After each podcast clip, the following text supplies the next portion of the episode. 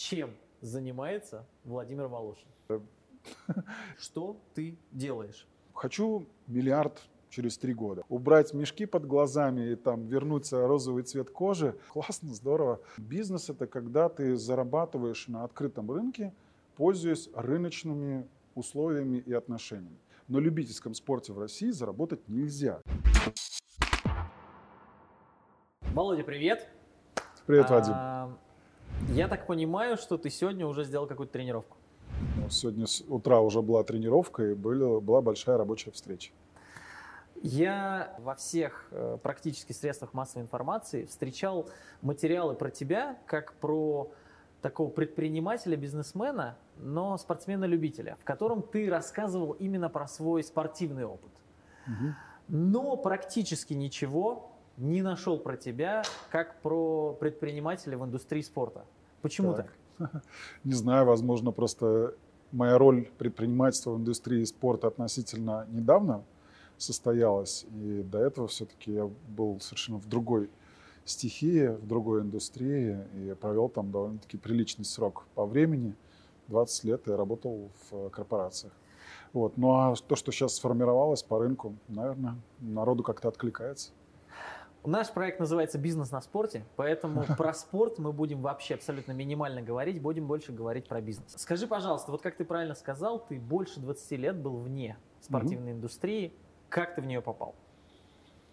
Спорт – это хобби, и оно было, и в то время, когда я работал в корпорации, а само по себе хобби появилось, наверное, из семьи в первую очередь. А, родители профессиональные спортсмены, ну и, видимо, каждый из них тянул одеяло, а, чем должен заняться ребенок. А, нас двое, братьев, а у меня еще младший брат есть. Я начинал с плавания, потом легкая атлетика, а потом в биатлоне. В биатлоне я задержался с 83 по 93 год. Я активно этим спортом увлекался. На профессиональном уровне? Ну, по сути, это было как э, сборная региона. И далее мы, соответственно, по рейтингу отбирались в юниорскую сборную. Я закончил свою карьеру именно в юниорском составе. Вот. Ну и, соответственно, у тебя был вопрос, а как да, я в бизнес, а собственно, в бизнес этого попал? попал ну, я не знаю, наверное, все-таки не бывает чего-то одного, а, что приводит человека в жизни к принятию решения. Одного лишь только события недостаточно. Происходит совокупность какая-то а, факторов, влияния. И в тот момент, кстати, мы находимся сейчас все-таки в бизнес-школе Сколково, а, на момент принятия решения оставаться в корпорациях или уходить, uh-huh. я учился здесь, на Executive MBA с 12 по 14 год. И вот в 2013 году у меня уже была четкая там устойчивая мысль, что э, выходить отсюда надо предпринимателем, э, потому что есть в этом э, все предпосылки в будущем э, сделать что-то свое самостоятельно или с партнерами. Это был открытый вопрос, э, как развивать проекты, которые бы задрайвили меня на длительный период времени, лет на 15 как минимум. И а, здесь, а, наверное, создана такая атмосфера, когда каждый человек, который учится, он еще и пытается разобраться в своих сильных сторонах, пытается получить подтверждение тех гипотез или идей, которые у него возникают по ходу учебы. Uh-huh. Ты, как человек, который заканчивал бизнес-школу, тоже понимаешь, о чем я говорю. Здесь меняется жизнь и меняются Безусловно. процессы. И вот здесь как раз у меня был вопрос, над которым я работал. А, во-первых, если создавать, то что? Если проект, то в чем? А, где я могу применить весь свой накопленный опыт? И выяснилось, что почему бы, например, не уйдя там с темной стороны из алкогольной индустрии, зайти на территорию спорта и втащить туда все те самые модели, которые работают в корпоративной среде. Это культура, это стратегия, это структура, это процессы, это в целом там огромное количество э, теоретических знаний, которые можно применить на практике, причем не делать это в хаотичном порядке, а именно так, чтобы каждый участник команды понимал степень своего влияния и местоположения внутри большой команды, и мы все бы работали на одну цель которую разделял бы и руководитель, и люди там минус один, минус два уровня, и в том числе те подрядчики, которые нам помогают создавать проекты, развивать их в будущем. Вот а, здесь и возникла та самая мысль и идея, что, наверное, выходя отсюда, я пойду в то направление, где так или иначе жизнь моя была связана. Это спорт. И так как это было не спонтанное, а все-таки через личный опыт а, принятия решения, то я понимал, где есть перспективы развития. На момент 2013 года все-таки российский рынок, он с точки зрения того, какое количество людей занималось спортом и могло быть а, посчитано и приведено к каким-то знаменателям, оно было относительно небольшим. Но это не, небольшим по сравнению с тем, что было в советское время. Uh-huh. Да, и с точки зрения студенческого спорта, и э, детско-юношеского, э, школьного спорта, трудовых резервов людей, работающих на предприятиях. Все это в какой-то момент где-то рухнуло и только-только начинало восстанавливаться. Я подумал, здорово, посмотрел, что происходит на зарубежных рынках. Слава богу, здесь такая возможность была э, во время учебы еще и по посмотреть через там, аналитику, через исследования – как это развивается в Соединенных Штатах Америки, как это развивается в Европе. Позвонить, спросить, поговорить, съездить, поучаствовать во всем этом, увидеть своими глазами, подчерпнуть этот опыт, приехать сюда, сравнить, а как у нас проходят эти мероприятия спортивные, и, и понимать, что а, будущее спорта, оно, безусловно, будет фрагментировано не только как вот все профессионалы, а любители это никто. Наоборот, я бы перевернул. Профессионалов ну, там, 1-2% от, от всей той массы, которая может, в принципе, быть вовлечена в спорт, а 99% людей просто хотят быть здоровыми. Соответственно, вот, а, там, определил, что следующие 15 лет я бы хотел посвятить себя индустрии сферы спорта и здоровья. Вот. И уже тестируя все гипотезы здесь, в том числе я познакомился с людьми, а, с которыми мы разделяем до сих пор эту цель и ценность, а, которая привела нас в одну команду. Вот, и на протяжении последних нескольких лет мы работаем, э, создаем, развиваем, переживаем, боремся, восстанавливаемся и снова идем вперед.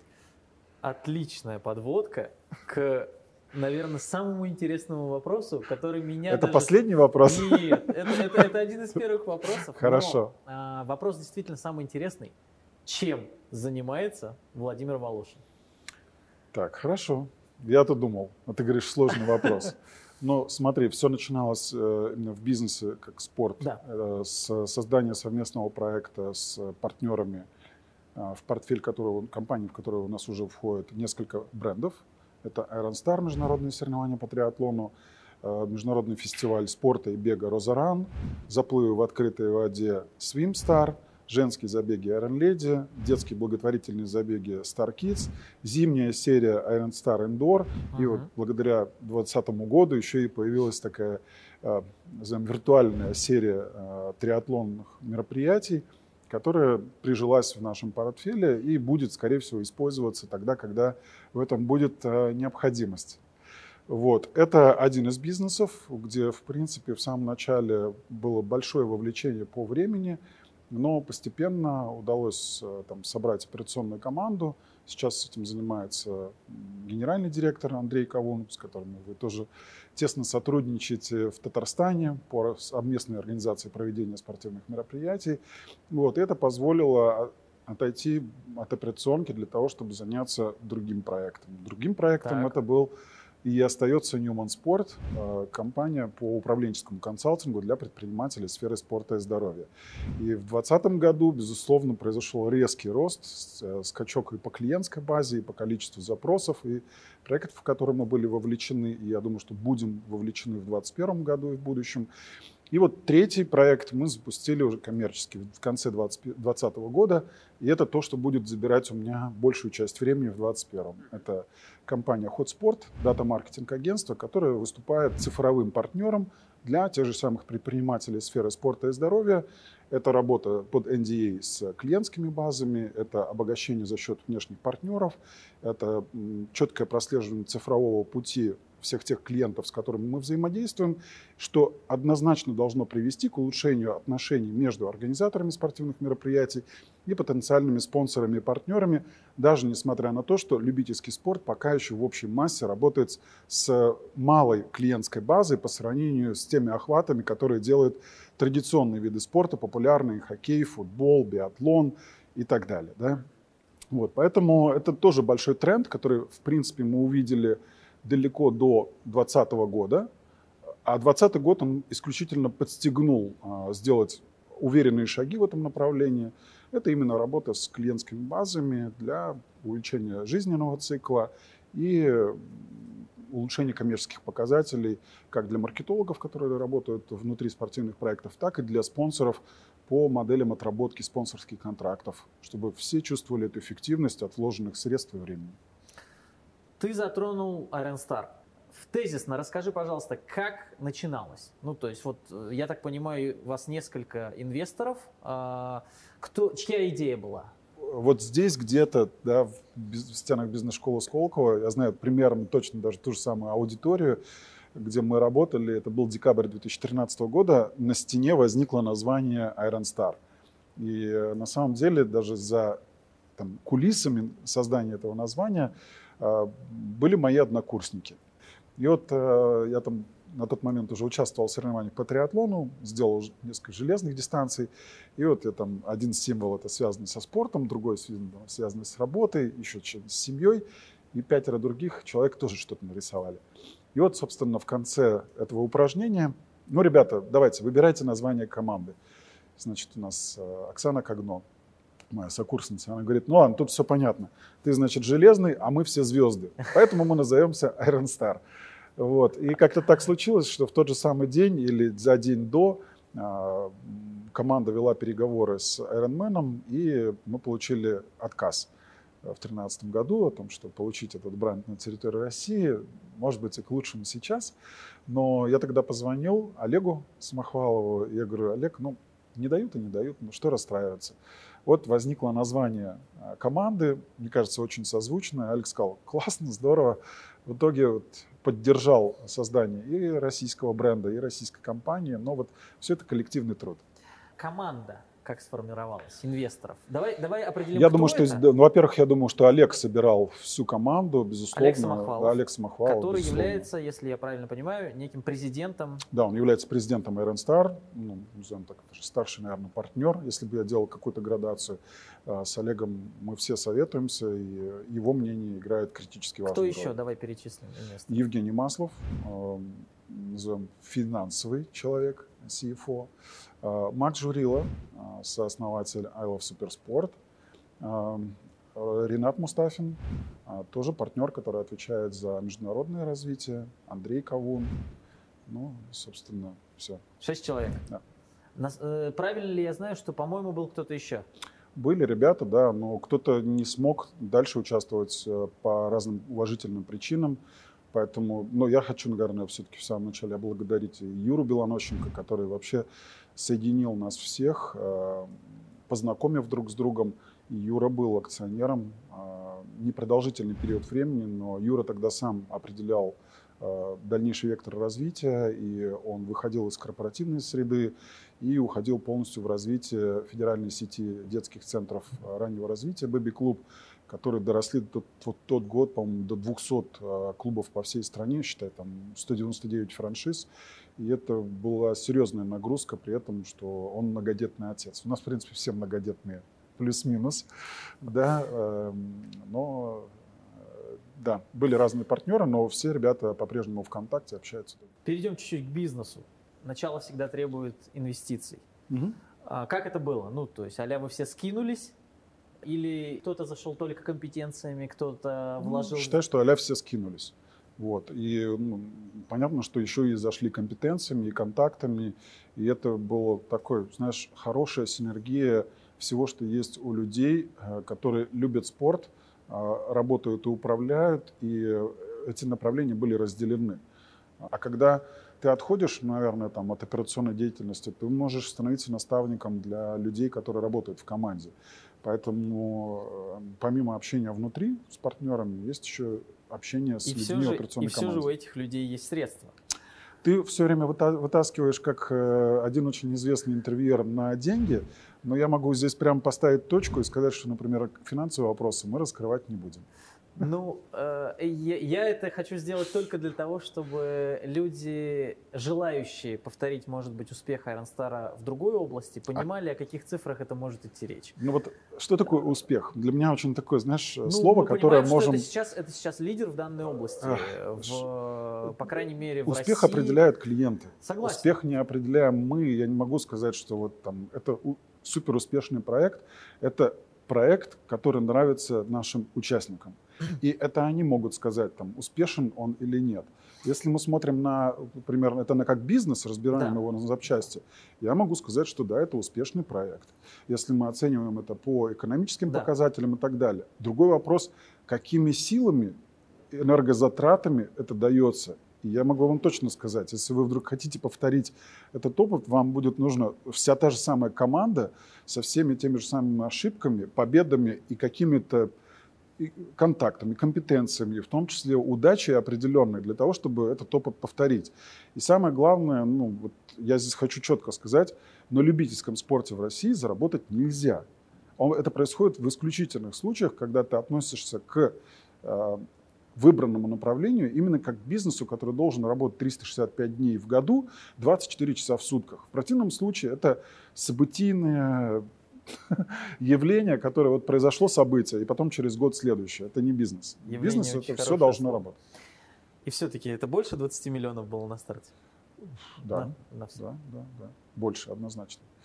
Меньше 50? Это было чуть меньше 50. Отлично. Рассматриваешь ли ты этот бизнес э, с точки зрения получения дивидендов, если не сейчас, то в будущем?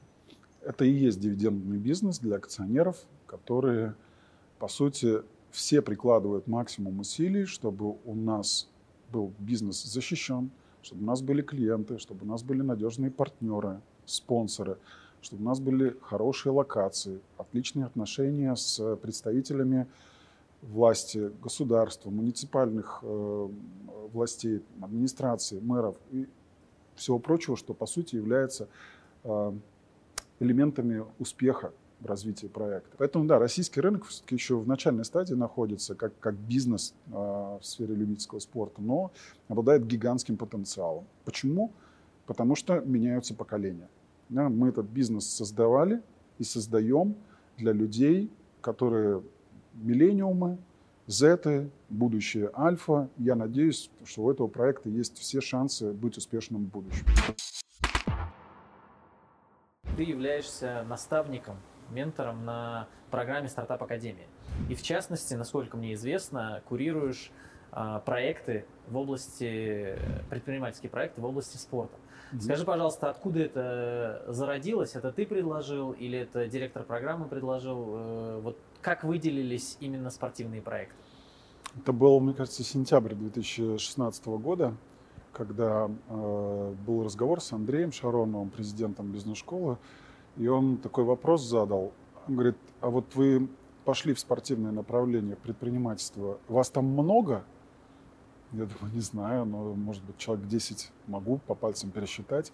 Тех, которые в разных городах, в разных регионах делают спорт, инвестируют в это и время, и деньги. А вот сколько нас итого, честно, не знаю. И тогда, видимо, возникла эта идея, а, есть ли этот рынок, есть ли предприниматели, и самое главное, хотят ли они учиться вместе со своими проектами, прокачивать знания, получать конструктивную обратную связь, потому что ведь можно предлагать образовательные продукты всем, а можно сделать, например, со специализацией в направлении, но с базовыми какими-то бизнес-процессами, а также дать наставников, которые четко разбираются. Кто-то в электронной коммерции, кто-то в спортивном рынке, кто-то в финансовом рынке, кто-то в строительном, да, как угодно, да, то есть тут можно сегментацию делать. И вот а, тогда возникла идея а, провести первый конкурс образовательных грантов для предпринимателей сферы спорта и здоровья. В нем поучаствовало порядка 150 человек. Это те, которые подали заявки. Мы их разобрали на три категории – а, выделили одну перспективную категорию, где мы почувствовали, что там есть а, фактура, бизнес, и эти, этими ребятами можно а, повзаимодействовать в будущем. И пригласили их на финал. В финале у нас участвовали 10 проектов, которые, трое из них получили гранты на учебу. 80, 60 и 40 процентов, соответственно, от общей стоимости учебы в стартап-академии. Но вот я, у меня до сих пор эта фотография, я ее храню, она мне очень памятная. Первое место занял тогда Андрей Давидюк, а, который уже отучился в бизнес-школе и стал бизнес-ангелом проекта motorica.org. Это производство высокотехнологичных средств реабилитации. Роботизированные руки для людей и детей, и взрослых, которые потеряли руки по разным причинам. А, второе место у нас занял э, Володя Пименов, Ренстейшн, который на тот момент, по сути, находился в начальной стадии развития своего проекта, сдававшим в аренду оборудование спортивное, которое хранится у нас на балконах, в подвалах, и, по сути, мы им не пользуемся.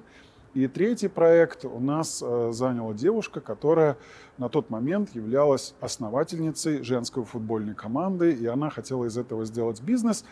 Но буквально там через две недели учебы мы поняли, что из этого бизнес сделать нельзя. Она пересобралась и сделала свой медиапродукт, потому что изначально она телеведущая с теле... очень известного телеканала.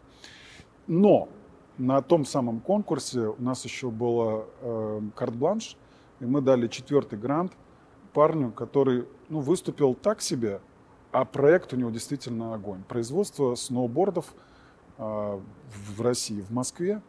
И мы подумали, что это большая ниша, тем более это российский производитель. И вот кто бы знал, но там, Юра Ручик, он сейчас производит почти 10% российского рынка сноубордов. Ты примерно на протяжении, по-моему, около года работал вице-президентом по маркетингу трудовые резервы. Скажи, пожалуйста, вот э, учитывая всю специфику данной организации, учитывая то, что она является составляющей фонда спорт госкорпорации Ростех, учитывая все политические э, подоплеки, является ли их деятельность бизнесом на спорте? Надо сказать, что, во-первых, трудовые резервы – это был как глоток свежего воздуха на долгосрочную перспективу развития корпоративного спорта. И э, команда, зная, что до сих пор по-прежнему придерживается ровно тех самых принципов, которые закладывались учредителями. И возрождение трудовых резервов – это была очень хорошая новость для рынка. Мы примерно понимали, собственно, емкость рынка, согласно Минтруда, это там 75 миллионов человек – вот представь, какой это мо- может дать толчок в будущем появлению участников на соревнованиях в Татарстане, uh-huh. которые выйдут из корпоративной среды, где работодатели инвестируют в здоровье сотрудника, где повышается производительность труда, где это может быть связано с доходами человека, где может быть связано с определенной культурой, которая а, создается в рабочем коллективе где люди проводят больше 50% своей жизни, наверное, такой полноценной социально-экономической. И да, трудовые резервы на момент э, написания стратегии, на момент выхода на рынок, определения, в каком векторе будет двигаться данная организация, сделали потрясающую работу для всех. Собственно, это и были проведены исследования, и были проведены переговоры, и встречи с э, главами и регионами, это с руководителями предприятий, Э, были поддержаны спортивные команды. С точки зрения маркетинга, наша задача как раз была собрать команду, которая бы отвечала за продажи в рынок и за традиционный маркетинг, который может быть выстроен с СМИ, с цифровыми каналами коммуникации. Я считаю, что эту работу нам удалось сделать, но мы, безусловно, понимали, что влияние компаний-учредителей может эту стратегию развернуть от рыночного, рыночных отношений в отношения с заказчиком, который скажет, да. а у меня миллион сотрудников, и, пожалуйста, организуйте мне все спортивные мероприятия под ключ. Как бы и тот, и другой вариант развития, они являются позитивными. Вот, ну, соответственно, по счету, это тоже бизнес, либо на рынке, либо вот, под одного би- заказчика. Бизнес для меня э, тоже имеет определенную там, метрику определения. Давай. А, бизнес это когда ты зарабатываешь на открытом рынке, пользуясь рыночными условиями и отношениями. Угу. Если ты выиграл какой-то тендер у государства или вот твой бизнес, бизнес-модель построена полностью на 100% выигрывания тендеров и получения средств от то это тоже может быть на самом деле бизнес, потому что ты борешься за тот чек, который готовы да. заплатить за товар, сервис или услугу твоей компании. Но есть и, наверное, все-таки не рыночные какие-то отношения. Да. Это когда э, там, компания учредителя может дать дополнительный заказ, и ты вряд ли, наверное, там применял все рыночные инструменты, спонсорские презентации, переговоры, чтобы получить этот заказ на исполнение. Вот мне кажется, что у трудовых есть здравый баланс, у них есть и часть, которая связана с открытым рынком, есть та, которая, по сути, выполняет задания, задачи, связанные с э, компаниями-учредителями. Здорово. Но я так понимаю, у проекта все-таки нацеленность на зарабатывание денег, а не да, безусловно. Это не благотворительный проект. Это проект, который должен э, быть самоокупаемым.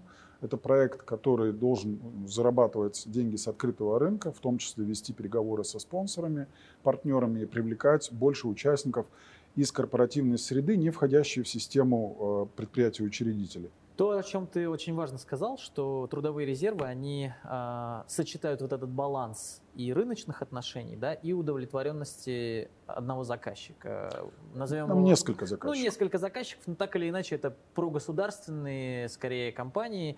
Можно ли назвать эту схему неким государственно-частным партнерством, которое сегодня так популярно? И Не как совсем. ты считаешь, э, есть ли вообще потенциал у государственно-частного партнерства? Огромный, просто гигантский. Буквально сегодня утром это на тренировке обсуждали о том, что это ну, огромное поле для возможностей цивилизованных отношений между частным бизнесом и государством. Когда частник не хочет или не может по каким-то причинам там, построить спортивный объект за его полную стоимость, но потребность в этом есть, он может найти поддержку у государства, Министерства спорта, э, Российской Федерации или, предположим, у регионального министерства. Конечно же, это здорово. Обрати внимание на результаты. С момента, когда эта программа начала работать, огромное количество спортивных объектов вдруг резко возникло. Ведь построить объект, это же не значит, что на этом все остановилось. Поэтому и государству нужны грамотные управленцы. Частный бизнес строит, создает, управляет и развивает этот объект, наполняя его, по сути, жизнью. Это, опять же, применение современных строительных материалов. Мгм. Это ответственность, которая там связана с постобслуживанием данного объекта. Это применение технологий. Это э, нормальный цивилизованный вход, выход, условия раздевалки, расписание, тренерский состав. И главное, что внутри этих партнерств все-таки учитывается и э, там, тот же самый демографический принцип. Все для детей, все для социально незащищенных групп населения, для взрослых людей и для там, частных корпоративных команд, которые могут найти на этом объекте возможность для тренировок и соревнований. Поэтому я в это верю, да, и вижу в этом огромный потенциал, потому что э, по опросам, которые мы проводили и с командой трудовых резервов, Мгм. и с открытым рынком, работая с предпринимателями, спортивной инфраструктуры недостаточно. Поэтому это будет это хорошо, если такая раба- э, программа продолжит работать, и в каждом городе, там, микрорайоне появится там, своя спортивная площадка или спорткомплекс. Ты являешься, ну, наверное, самым известным экспертом в области спортивной индустрии и практически самым первым транслируешь какие-то новости, которые случаются в мире спорта э, не только в России, но и за рубежом. Поделись, откуда ты черпаешь информацию? Я много времени общаюсь с людьми, связанными с технологиями, и не только на предмет обогащения каких-то своих знаний о том, какая технология где сейчас начинает работать, но и какие технологии можно на стыках индустрии объединить. Там, э, чистое, например, компьютерное зрение или искусственный интеллект, как это можно соединить с рынком сферы спорта и здоровья? Есть ли эти точки соприкосновения и где это может там применяться? Общаюсь с своими коллегами в Европе, в Соединенных Штатах Америки, и читаю, мы, собственно, утро, оно начинается с прочтения нескольких ресурсов. Вот, поделись, э, Но- чтобы можно было применить. Э, Endurance Business, раз. Э, Второй – это спорттехи. Э, И еще один из источников тоже это спорттеховский канал, который я читаю. И там мне нравится то, что у них всегда подборка о том, где какие новые продукты появились, какие коллаборации возникли, куда пришли большие бренды, какая технология сейчас применяется. Ну, безусловно, мы пытаемся вот это все применить в наших предпринимательских проектах, когда ты смотришь, что, черт побери, тут еще опять же, непаханное поле. Вот на это нужно действительно инве- инвестиции, и в это нужно инвестировать, а, нежели чем просто в развитие там, традиционального какого-то оффлайнового бизнеса. Есть в твоей э, истории работы в спортивной индустрии э, такой период, как работа в компании, промоутерской компании Fight Nights. Есть. Скажи, пожалуйста, насколько, опять же, ты э, был в теме, насколько ты можешь говорить, э, как устроен бизнес компании. Я знаю Камилу очень давно и действительно восхищен тем, как он поднимал этот проект и наблюдал за тем, как действительно все, ну, ухудшалось со временем. А, расскажи, пожалуйста, свое видение того, как это было построено, а, за счет чего работал бизнес, а, что не получилось сделать и какова была твоя роль в этом? Это был на самом деле очень интересный период в моей жизни. Он был а плодотворный, б это знакомство с новыми людьми и с проектом который связан с ММА, а ММА растет во всем мире, и это был только лишь вопрос, как трансформируется ММА в России, и будет ли он популярен.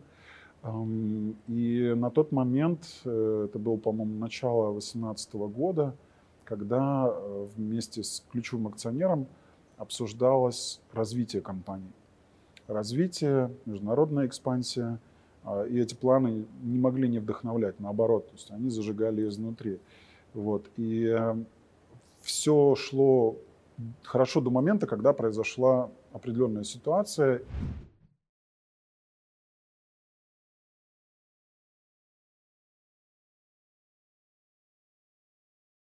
И вот эта именно там концентрация сил на стороне ключевого акционера, она чуть поменялась или вошла в зону неопределенности, а что, собственно, дальше.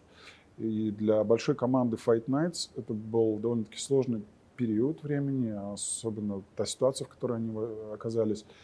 Я почему-то принял это нерациональное абсолютно решение. Пришел тогда к Камилу и говорю, мы познакомились с тобой на этапе переговоров про развитие, но я познакомился с командой, я познакомился с тобой, я увидел, кто люди, которые создают весь Fight Nights.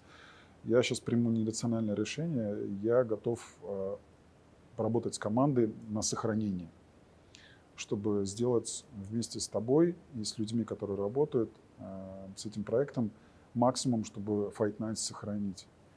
И э, мне надо сказать, что Камил, э, команды, которые поверили в этот проект и были там не ради денег, а ради вот того, что прорвемся любой ценой и грудью ляжем, но бренд сохраним, она произошла. Нужно посмотреть, что все-таки активы компании, акционеров они там разные, разная судьба у них сложилась, но Fight Nights выжил. И Fight Nights живет, развивается и получил сейчас новый виток своего развития, а, продав этот актив новому акционеру. А, и это было очень круто. То есть, наверное, вот это антикризисное управление, во-первых, оно мне очень близко, потому что работая в корпорациях, мы часто сталкивались с подобными ситуациями, и ты уже примерно как делай раз, два, три, четыре, пять, можешь э, там, порекомендовать, что нужно сделать, причем может быть где-то расстаться с кем-то, наоборот, пересмотреть э, стратегию развития и вообще в целом, э, назовем так, понимание, в каком бизнесе ты находишься и куда надо двигаться. И с Fight Nights, наверное, вот этот год можно посчитать за три. И с точки зрения того, что, тех процессов, что происходили, с точки зрения того, как выстроена была работа, Камил, человек, который работает просто 24 на 7, он полностью посвящен своему проекту.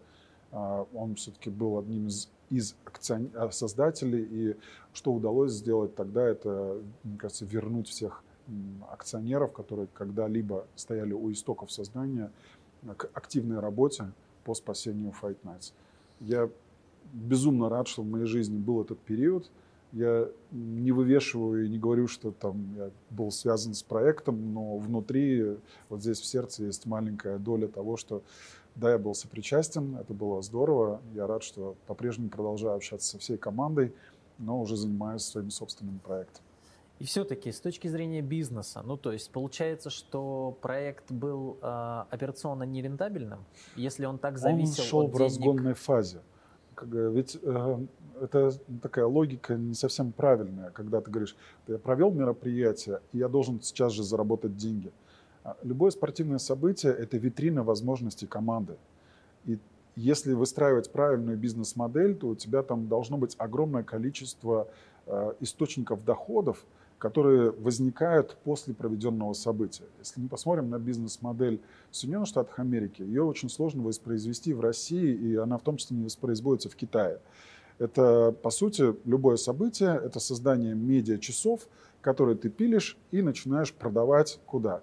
Там, в кабельное телевидение, там, э, например, pay-per-view, через мобильное приложение, еще каким-то и так далее. То есть медиа-права, как составляющая в бизнес-модели одного очень известного промоутерского, а, промоутерской группы за рубежом, американской, это большой источник дохода. В России это отсутствует, потому что, наоборот, с тебя попытаются да. взять деньги за трансляцию, за что угодно, но тебе никто не заплатит за этот э, медиаконтент столько денег, как это бы заплатили в а, Соединенных Штатах Америки. Ну и плюс э, до какого-то, до какого-то момента времени все-таки чисто российский ММА, он не сильно был интересен зрителям в UK, а, в Южной Африке, в Соединенных Штатах Америки. Именно вот с той целью как раз и был проект, это создание международной компании путем слияния и поглощения с еще несколькими активами, которые бы позволили наполнить вот это содержание медиа-часов интересными боями с узнаваемыми спортсменами.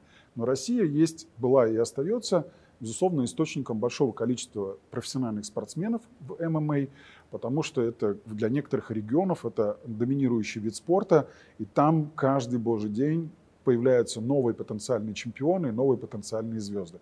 Но за тот период времени, что я был связан с Fight Nights, все-таки произошел э, вот тот самый феномен э, э, Хабиба, когда ММА резко скаканул. И вот это появление суперзвезды э, в стране, оно тут же влечет за собой популяризацию вида спорта. Поэтому я всегда говорю, критически важны мега-события, чемпионаты мира, чемпионаты Европы, этапы кубков и так далее, которые показывают обычным людям а, новых чемпионов и новых звезд. Их нелинейное влияние приводит к тому, что мальчишка, посмотрев чемпионат мира по футболу, тут же идет на уличную площадку, просит родителей купить мяч, одевает футбольную форму и начинает пинать. И тут же появляются школы для детишек, которые учат, как правильно вести ага. мяч и работать на поле. Появляется там микро, развитие микробизнеса, потом он перерастает, естественно, в малый бизнес. И вот ты смотришь, смотришь, смотришь, как эта культура зарождается в жизни молодого человека, появляется какая-то новая привычка. Вот в ММА все примерно то же самое. Единоборство, ну, мне кажется, резко скаканули. Это огромный, огромный а, рынок и бизнес, безусловно, в будущем. Вот. Ну а эффект э, одного из ключевых игроков по миру, а, промоутерской компании, он как раз показывает лучшие практики. А, как в пандемию взять и сделать еще круче этот проект, перевезя на остров начав проводить мероприятия там, как вот мы когда-то еще в советских фильмах смотрели, когда, помнишь, съезжались на остров да, спортсмены, и вот они там боролись друг с другом, потом финальный турнир. Все то же самое. То есть это уже какая-то модель была придумана. Но это работает. И, и... все-таки, возвращаясь к Fight Nights, зависимость от одного ключевого акционера – это высокий риск? Это Или... крайне высокий риск. Да, особенно если основной бизнес акционера может быть как-то связан с э, рынком государственных денег. Мы не можем сейчас вот это не обсуждать, не как-то там анализировать, но да, безусловно, если эта компания 100% принадлежит там, одному акционеру или у него львиная доля, и вдруг что-то происходит, не дай бог, со здоровьем, с, с отношениями, да, то рушится практически все. Я, наверное, один из выводов такой вот, э, который Night все-таки научил, это а, роль фактического лидера, его личный бренд, его личные контакты. Это все сработало а, в кризисный момент, когда все остановилось, какой-то где-то даже рухнуло. А, личный бренд и репутация Камила, она сохранила Fight Nights. И вся команда продолжала верить в то, что выплывем любой ценой, даже если денег нет, но нужно работать. Они обязательно появятся, как только мы, как только люди и внешний рынок поверят в то, что текущая операционная команда и ее лидеры способны развивать проект. Верят людям конкретным. А бизнес, ну, рухнул, пересобрали, вот, пожалуйста. Круто и удачи действительно Камилу, искренне, как старшему брату, который многому тоже научил. Два года назад э, в одном из интервью, процитирую тебя, ты сказал, «Думаю, тот момент, когда любительский спорт сможет стать успешным бизнесом, не за горами». Этот момент настал уже? Да. А, если правильно посмотреть на весь 2020 год и что происходило, то а, произошло проникновение онлайна и технологий в наш офлайновый традиционный бизнес с такой дикой скоростью, что мы увидели? Почти трехкратное увеличение потребления онлайн-контента, которое планировалось в следующие только там, 2-3 года. Это все произошло за 2-3 месяца 2020 года. Кого-то это шокировало, а кто-то сказал, класс, это мое время, а давайте мы сделаем то, а давайте мы попробуем привести наш бизнес-проект традиционно офлайновый немножко в другое состояние. И что мы увидели? Э, о том, как на любителях э, большие бренды, особенно очень технологичные, вдруг стали зарабатывать огромные деньги, реально зарабатывать. Э, в этом году мы выделили там 10 самых крупных сделок, которые состоялись на фоне пандемии. То есть вот там десятое место заканчивается, значит, проект привлек 100 миллионов долларов на том или ином раунде. Лидером оказался Zwift, 450 миллионов долларов, который на раунде Б привлек в, когда? После пандемии. А именно в пандемию он показал фантастический рост. Поэтому, да, это, безусловно, прекрасное время для развития бизнеса. И мне кажется, что... В том числе в России. А, в том понимаю? числе в России, потому что мы очень любили вот эту старую офлайновую модель, все время ей придерживались.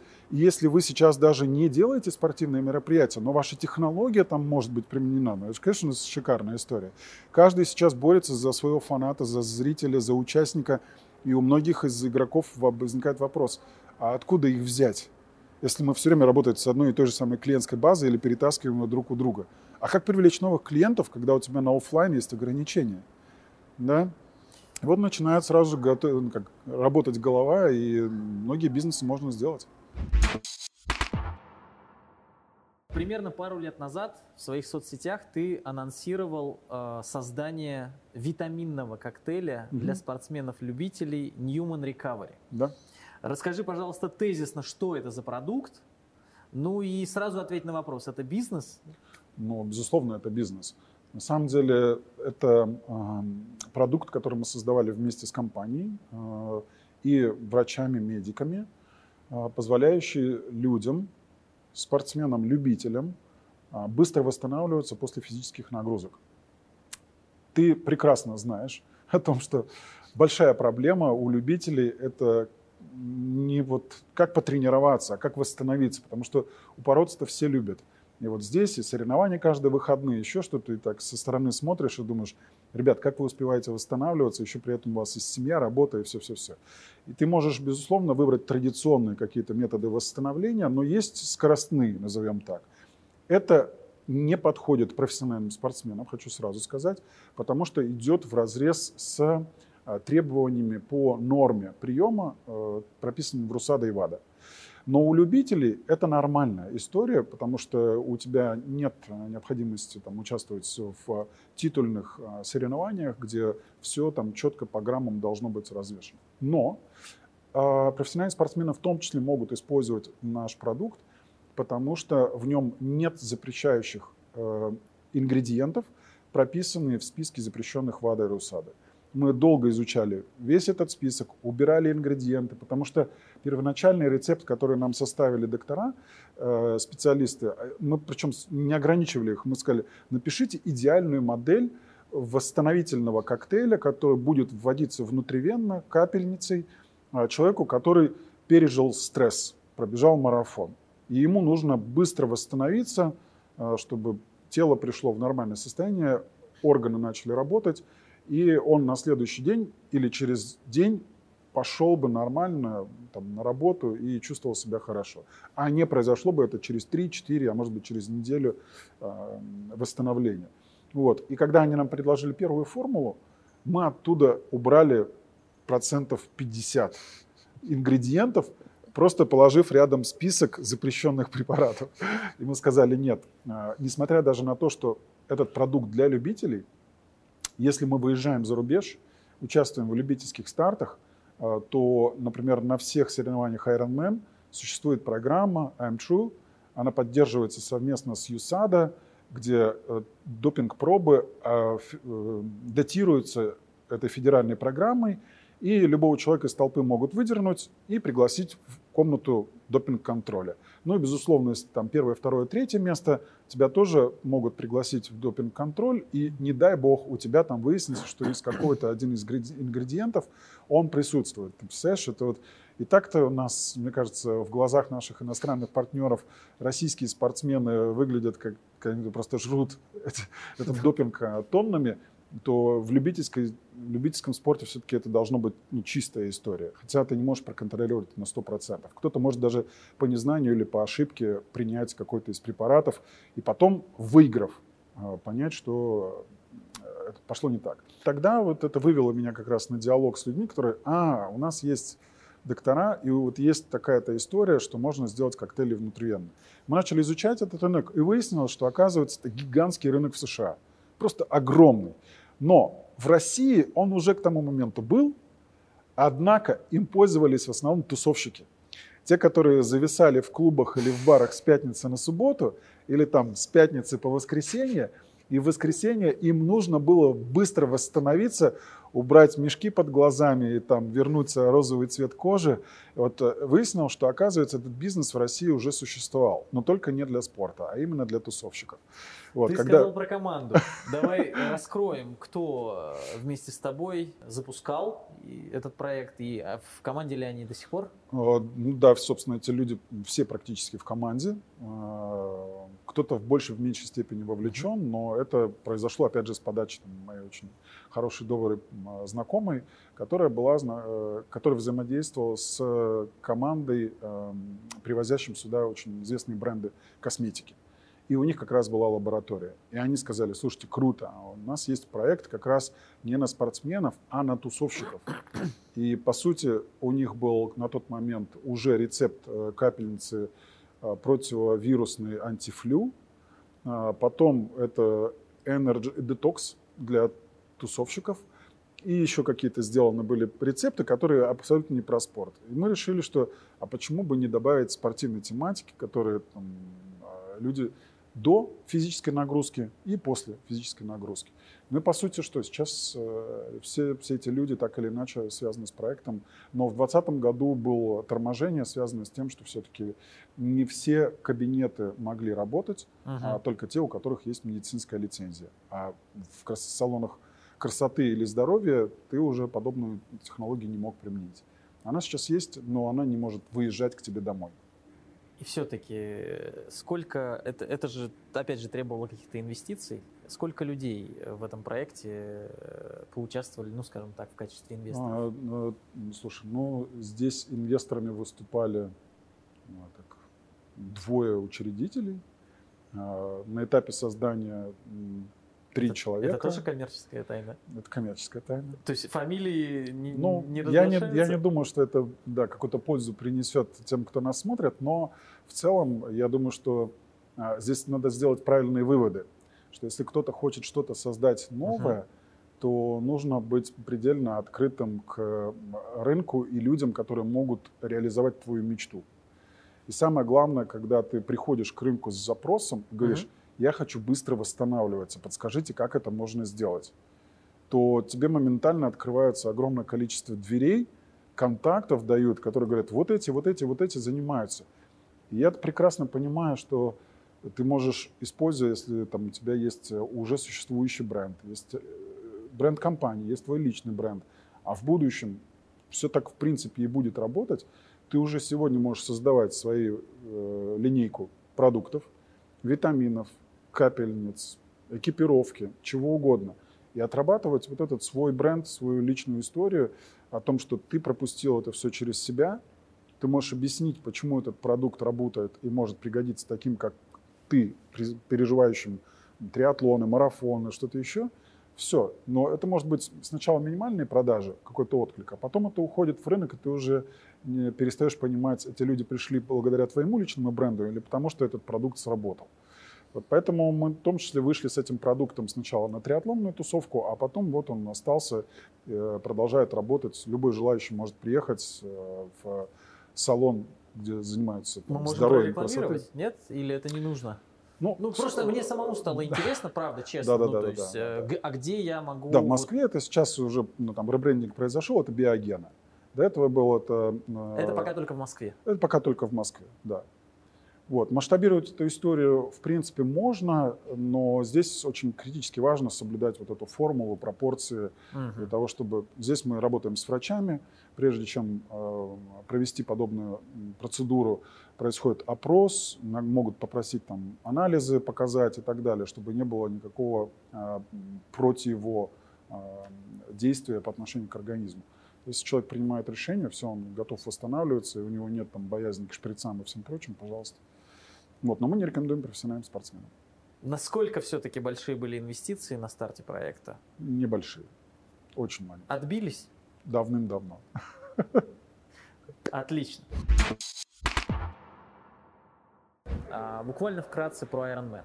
А, недавно снова поменялся собственник Мгм. у Iron Man. А, как ты оцениваешь это вообще, как бы, насколько живой бизнес в будущем, ну то есть насколько Мгм. правильные были вложения нового а, владельца и насколько прогадали, может быть, китайские инвесторы, которые купили это в 2000 Ну, 14. э, эта сделка для китайцев, безусловно, имела значение в 2015 2015. году, когда они купили его за 650 миллионов долларов, э, и задача была за три года вырастить проект, выйти на IPO и, наверное, там, пробить отметку в миллиард.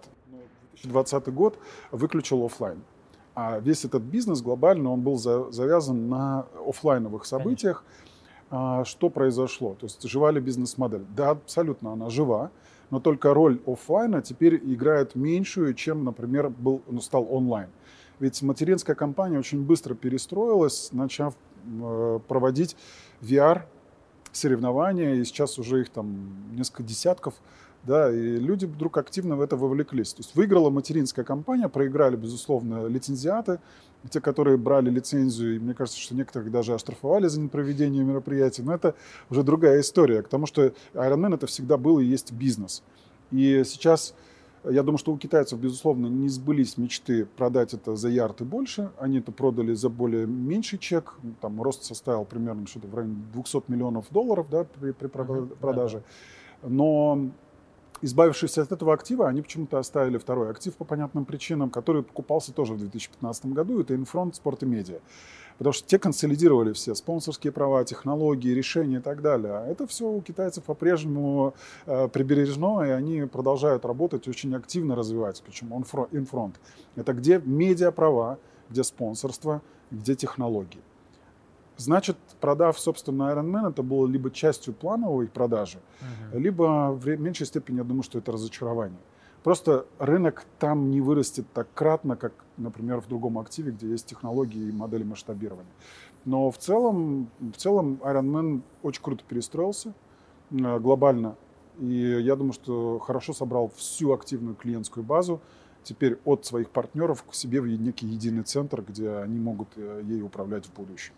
Может, ожидаемый вопрос, может быть, глупый в течение нашего разговора, но так или иначе, не кажется ли тебе вот этот VR, в том числе айронменовский, ну, неким подобием вынужденным, и все вернется на свои места там через год? Расскажи это моей дочери, да? Э, Вынужден, вернее, VR для нее или для нее это уже нормальный абсолютно мир. А Мы же не должны мыслить рептильно, Э, что вот как раньше мы ходили со своими там, родителями на стадион, смотрели хоккейный или футбольный матч, это были битком трибуны.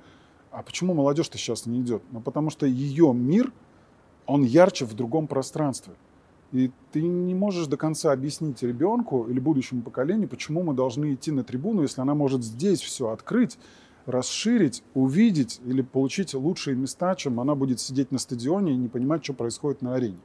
Да, потому что технологии больше доносят информации и так далее. Мы можем этому сопротивляться, но лучше возглавить этот бунт. Володь, э, я так понимаю, что помимо того, что ты сказал про ходспорт, э, Про ход спорт мы еще только поговорим. Да, про ходспорт еще поговорим. Поэтому э, такой шаг к ходспорту – это Newman бизнес и спорт консалтинг. Mm-hmm. Что это? А, это вот в чем простым людям объясни, что ты делаешь? Ты ли один, или вас команда, и в чем заключается продукт? Угу, хорошо. Ну, Newman Sport изначально вообще имел даже другое название. Это изначально в ДНК управленческий консалтинг для предпринимателей. Пока мы не делали сегментацию, это было для всех. У нас были клиенты и те, которые там, а, управляют колбасными заводами, и те, которые делают цемент. В общем, разношерстная аудитория была. И в какой-то момент мы просто подумали, и да, и здесь команда. Есть руководители практик, связанные, например, там со Сколько спортом. вас? Ну, то есть мы э, это... Изначально было трое, сейчас остается, ну, вернее, сейчас примерно все время где-то в ротации. Это акционеры? Э, нет, это приглашенные руководители направлений. Ну, то есть это твое, правильно? Это мое. Отлично. Да. Соответственно, сейчас у нас примерно 6 человек, 6 направлений. В зависимости от того, что мы с клиентом развиваем, подключается тот или иной руководитель практики, и, собственно, мы выполняем необходимую работу. Управленческий консалтинг, но теперь только для предпринимателей сферы спорта и здоровья. И вот в 2016 году мы просто убираем слово Newman Business, ставим Newman Sport, и количество клиентов начинает резко расти. Они сразу говорят, а, теперь мы понимаем, по какому вопросу к вам можно обратиться. Мы-то думали, что вы в широком понимание бизнеса, а вы конкретно бизнес и спорт. И вот э, кто бы знал, что каждый год, в том числе под влиянием той же самой пандемии, мы понимаем, что это провоцирует появление еще большему количеству предпринимательских инициатив, которые кто-то в начальной стадии приходит к нам и говорит, ребята, мы запускаем школу баскетбольных навыков, или там волейбол, или мы вот собираемся так, там, вот давай, это, технологии. очень и очень интересный.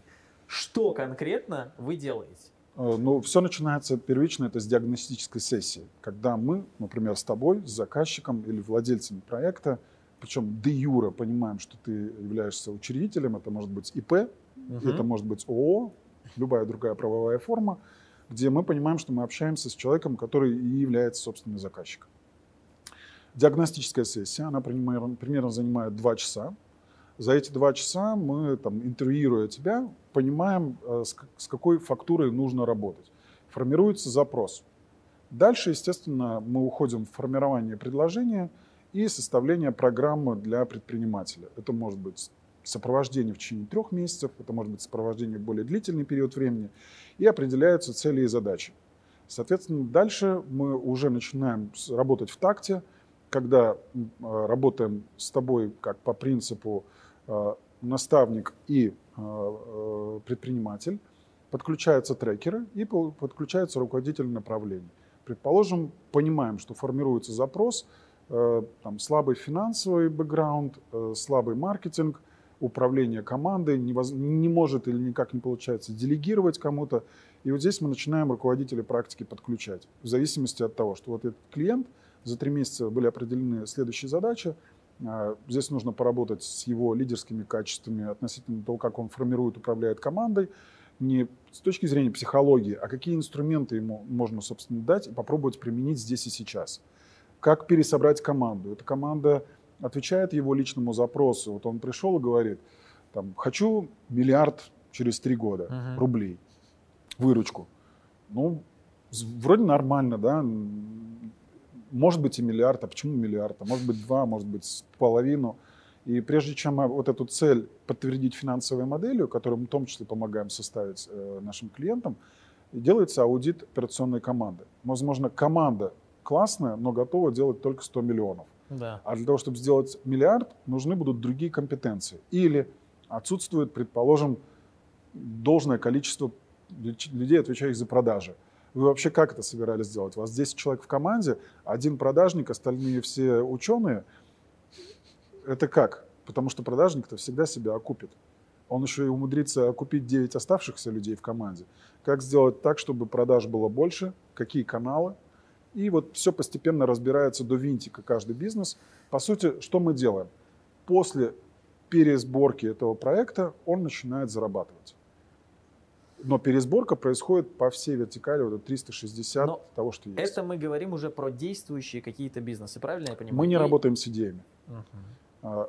Это важно, это хороший комментарий. Мы работаем только с действующими бизнесами, где есть клиенты, где есть продажи, где есть фактура, к чему можно прикоснуться и проверить, как это работает внутри. Если это идея, то, ну, наверное, моя все-таки основная задача убить эту идею.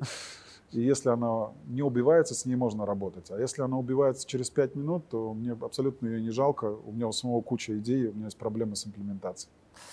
Сколько стоит такая услуга? По-разному. Вот э, тут я тебе могу, в принципе, дать эти цифры, э, потому что все зависит, собственно, от бизнеса. Если это бизнес э, с оборотом меньше 20 миллионов рублей, то такие программы начинаются для таких клиентов от 150 тысяч рублей за три месяца. Это уже включая работу операционной команды, это, в принципе, достаточно приемлемая стоимость. Если это бизнес э, миллиард плюс, то подобные программы, они уже более дорогостоящие, это от 600, 650 э, тысяч рублей и более. Там, соответственно, спектр задач ставится другой. Там идут запросы в основном, как масштабировать бизнес, как его увеличить, сделать выручку знаю, из полутора миллионов, миллион девятьсот, как это добиться там, через пять лет 5, 6, 7, 10 миллиардов рублей. И там абсолютно другие идут запросы на компетенции, которые нужны. Хотелось бы узнать больше про Hotspot. Это новый проект. А, наверное, еще до 2020 года там, понимал, что будущее развития любительского спорта а, как коммерческой составляющей очень сильно зависит от того, как мы работаем с нашими клиентами. Как аккуратно и тщательно мы отрабатываем клиентскую базу, на что мы на самом деле знаем. Работаем ли мы с внешними партнерами, которые могут эти базы обогатить. Как качественно мы отрабатываем спонсорские контракты. Ведь если вдруг ты кого-то влюбил в свой бизнес, в свой проект, и этот бизнес начинает платить за это деньги, то очень хочется, чтобы это было взаимовыгодно для них, и чтобы мы не садились каждый ровно год и перезаключали этот контракт, а он был бы такой, что, слушайте, здорово, ребят. Во-первых, это вложенные инвестиции оправданы, мы видим их в возвратах ваших участников, в наших клиентов и в покупку продуктов. Мы, соответственно, можем э, измерять более качественно там, жизненный цикл клиента – и в том числе говорить, ну, какую пользу с каждого события наш клиент может приносить для э, спонсоров и партнеров. Вот, собственно, разбираясь в этих деталях э, и работая с большим количеством входящих данных уже на наших спортивных событиях, я четко понимал, что в будущем вот, улучшенное знание будет что бизнесом. Что из себя представляет? Это э, работа под NDA с клиентской базой, э, определ... аудит, определение тех точек роста, в которых можем до обогатить базу данных за счет внешних партнеров. Это и мобильные операторы, это и сбор MAC-адресов, и это там Wi-Fi радары и все-все-все прочее.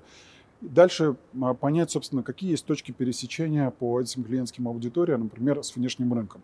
По сути, мы прослеживаем весь цифровой путь потребителя, включая социальные сети и так далее. И тем самым любой организатор спортивных мероприятий, становясь клиентом ходспорта, проведя два или одно событие в году, может получить экономический эффект гораздо более выгодный, а, чем ну, там, он, если бы работал без этой даты. Что это приводит? Это снижение стоимости э, э, за рекламу в привлечении одного uh-huh. контакта и увеличение этого экономического показателя, когда привлеченный контакт остается на более длительный период э, с клиентом. И если вдруг он отваливается, мы можем объяснить, почему это произошло, клиентский сервис или еще какие-то вещи, которые, в принципе, можно улучшать. Перейдем непосредственно лично к тебе. Расскажи, пожалуйста, благодаря твоему личному бренду, а, много ли у тебя персональных контрактов и на каких условиях? Ой, персональные контракты, да нет, это какая-то вымышленная история. Ну, С, э, некоторые, знаем, нек... что есть бренды, есть часовые. бренды, есть бренды, но это, ты знаешь, вот э, как тебе объяснить? Звонят и пишут. Они говорят, ну у вас же есть контракт с этим? Я говорю, нет контракта с этим. А как? Я говорю, хорошие дружеские отношения. То есть если мне самому лично нравится бренд, и я чувствую себя в нем комфортно, с ним комфортно, с людьми, самое главное, которые стоят за, этим, а, за этой командой или за брендом, я очень хорошо, активно работаю с этим. Мне реально вот, у меня нет... Это дружба контракта. без денег? Это дружба без денег, и где-то возникают финансовые, например, какие-то отношения, которые уходят к нам в компанию.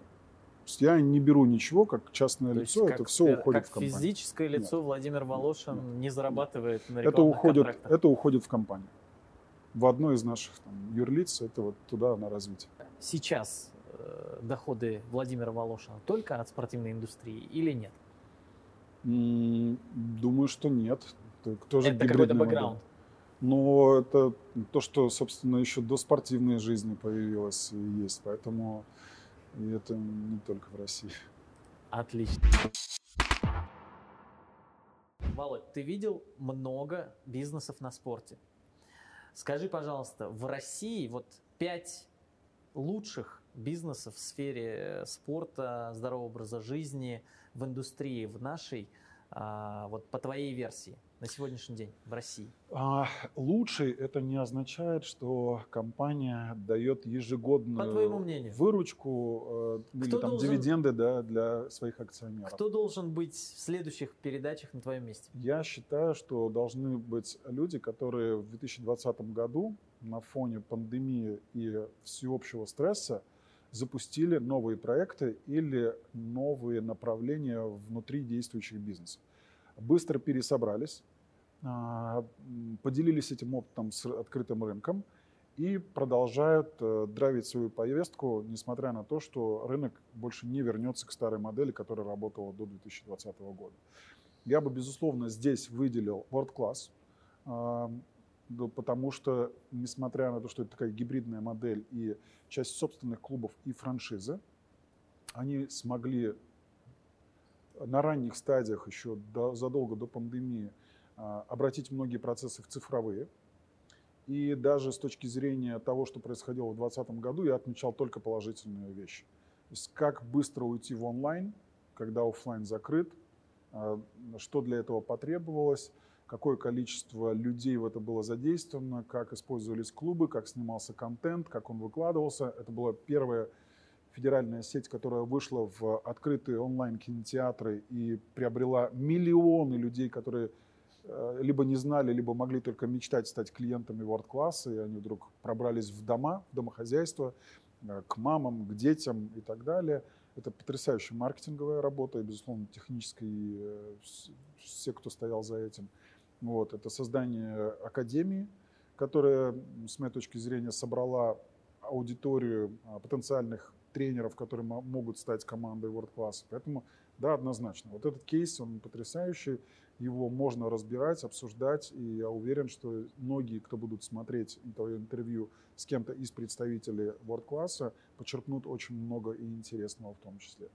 С точки зрения бизнесов, мне нравится то, как трансформируется и идет вперед КХЛ, а, континентальная хоккейная лига, которая применяет огромное количество технологий на предмет взаимодействия со своими целевыми аудиториями. И здесь ну, явно это э, кейс, на который стоит обратить внимание. Он огромный, он большой. И э, та работа, которая ведется внутри, она однозначно может быть полезна, в том числе более мелким игрокам. А, Затрону тему с хоккеем по-прежнему, потому что а, Мне очень симпатичен бизнес, за которым я смотрю, это ночная хоккейная лига. А, И я знаю, что в этом году они уже перевалили за, в том числе пандемийный год, за тысячу любительских команд. Это прям фантастика. Вот, поэтому то, как сейчас ребята это продвигают проект, э, как они справились с пандемийным годом и как удержали интерес любительских команд в хоккее, а, ли- лига все-таки является коммерческой, это ну, очень а, крутая история. Я думаю, что однозначно надо будет пригласить Андрея Ковуна на предмет того, а, как а, удалось ему и команде а, выстоять в 2020 год, при этом э, чуть-чуть уменьшив количество абсолютных участников по триатлону, но на отдельных стартах побить абсолютно все рекорды. А, Как вот удалось да, в этой форточке двух с половиной месяцев отработать сезон и причем выполнить большую часть э, финансовых KPI. Вот. Я бы, безусловно, пригласил команду московского марафона, потому что они и не только увеличили географию, но и укрепились географически в Санкт-Петербурге, проведя снова полумарафон «Северная столица», который там, собрал огромное количество людей. Это люди тоже, которые справились с этим сезоном сделали его очень хорошо и ярко. Я бы добавил сюда X-Waters. Мы, это любимейший кейс, потому что это одна из первых команд, которая совершила международную экспансию. Да. И куда бы они сейчас не заронили зерно X-Waters, туда обязательно приезжают люди, а в 2021 году состоится историческое событие, в чем искренне желаю ребятам успеха. Это проведение а, одного заплыва а, на острове Русский, и на следующий день это же самые участники должны будут проплыть где-то нашей западной части, в районе Калининграда, а, впервые объединив, вот, э, объединяя двумя заплывами огромную нашу страну. Я бы, наверное, еще здесь э, ну, мог выделять огромное количество проектов. Один обязательно добавлю. Это Фитмост, который в том числе провели фантастическую работу. Мне кажется, они там сточились до ушей к концу 2020 года, но эти ребята сделали а, и классную платформу, которая дает огромному количеству людей получить доступ а, за умеренные деньги к спорту и здоровью, причем попробовав абсолютно все, что ты хочешь в рамках этого пакета. И очень интересно было как раз наблюдать, как э, ситуация, изменившая полностью фитнес-рынок, по-прежнему Фитмост продолжил жить и работать, пересобрав свою бизнес-модель буквально за там, меньше, чем одна неделя. Ты сказал, что ты обычно убиваешь идеи. Давай наоборот сделаем. А, идея бизнеса на спорте от Владимира Волошина в 2021 году. Слушай, ну, э, э, знаешь, я вот, в принципе, говорил и буду. Значит, когда я задаю вопрос, какой самый популярный вид спорта в России, э, важно, по вовлеченности людей. Э, люди все равно мыслят стереотипно, и они говорят футбол. Я говорю, не может быть он самым популярным по вовлеченности, потому что там нет в достаточной мере женщин. Uh-huh. Пока еще гендерное неравенство. А, ну тогда хоккей. Я говорю, тоже не может быть, потому что нет гендерного равенства. И в будущем ну, оно пока не предполагается. А где же тогда? Или что, какой это вид спорта? Говорю, если вот до пандемии, говорю, если хочешь сделать что-нибудь, э, заработать денег на спорте, открывай школу плавания. Почти 50% россиян со средней заработной платой там, в 40-50 тысяч рублей уже плавают или хотят плавать. Проблема – это отсутствие инфраструктуры. Ага, значит, здесь можно входить в государственное частное партнерство и начинать строить эту инфраструктуру. То есть любой бассейн, он будет у тебя при правильной эксплуатации, а, локации загружен с утра до вечера. Так, хорошо, пандемия. Ну, в общем, там инфраструктурой мы многие не владеем. А, школы плавания некоторые посыпались, а, некоторые перешли в сухое плавание, но тоже научились продавать даже подобные курсы. Тогда что же дальше? На чем еще можно делать деньги? Ну, как выяснилось, второй вид спорта по популярности среди обычных людей, которые готовы за это платить деньги, это укрепляющая гимнастика и все, что связано с укреплением иммунитета. Туда же можно внести э, пищевые активные добавки. Если ты хочешь заработать, продавай витамин D3, продавай омегу, продавай магнезию, продавай протеин под собственным брендом. Тем более сейчас я говорю, что рынок он разворачивается именно в том направлении, когда думающие производители говорят, Вадим, слушай, у тебя прекрасный личный бренд, у тебя отличная аудитория, там 100 тысяч подписчиков где-нибудь. Давай сделаем для них наиболее популярный продукт, укрепляющий их иммунитет. От меня будут капельницы, от него будут витаминки. Ну и, пожалуйста, Вадим говорит, мы создаем свой собственный бренд, он проверен, мы сами там, а, его используем. Вот, ребята, покупайте. Выяснилось, лояльная аудитория готова за это платить. Третье ну вот, собственно, да, э, на чем еще можно сделать бизнес. Третий по популярности вид спорта в нашей стране, э, по вовлеченности, это, дадам, велоспорт. Причем, когда ты понимаешь, что это не велоспорт, а это просто люди купили велосипед и катаются на нем по дачному участку, или берут его в прокат и едут по набережной, или где-то в городе, да, по улицам, то на опрос, на вопрос, какой, каким видом спорта вы занимаетесь, он пишет велоспорт. Но инфраструктуры мало, значит, нужно уводить людей там, где этой инфраструктуры нет. Поэтому в долгосрочной перспективе, с точки зрения и продаж оборудования, и организации спортивных мероприятий, все, что будет связано с гравел, это будет расти только в гору. Не МТБ и не шоссе, а именно гравел. Это циклокросс. И дальше, я думаю, в той же самой категории начнут э, расти челленджи, связанные с электрическими байками. Поэтому здесь тоже огромный тренд. Мы его сейчас уже подсматриваем, например, в Альпах, во Франции, в Германии, в Италии, в Австрии. Все, кто сопряжены с э, инфраструктурой гор, там начинается именно а, гравел и э, электробайки. Гибрид. Ну, в общем, наверное, пока три достаточно, а так у меня в списке, если кто-то хочет вложить куда-то деньги, есть еще десяточка точно направлений.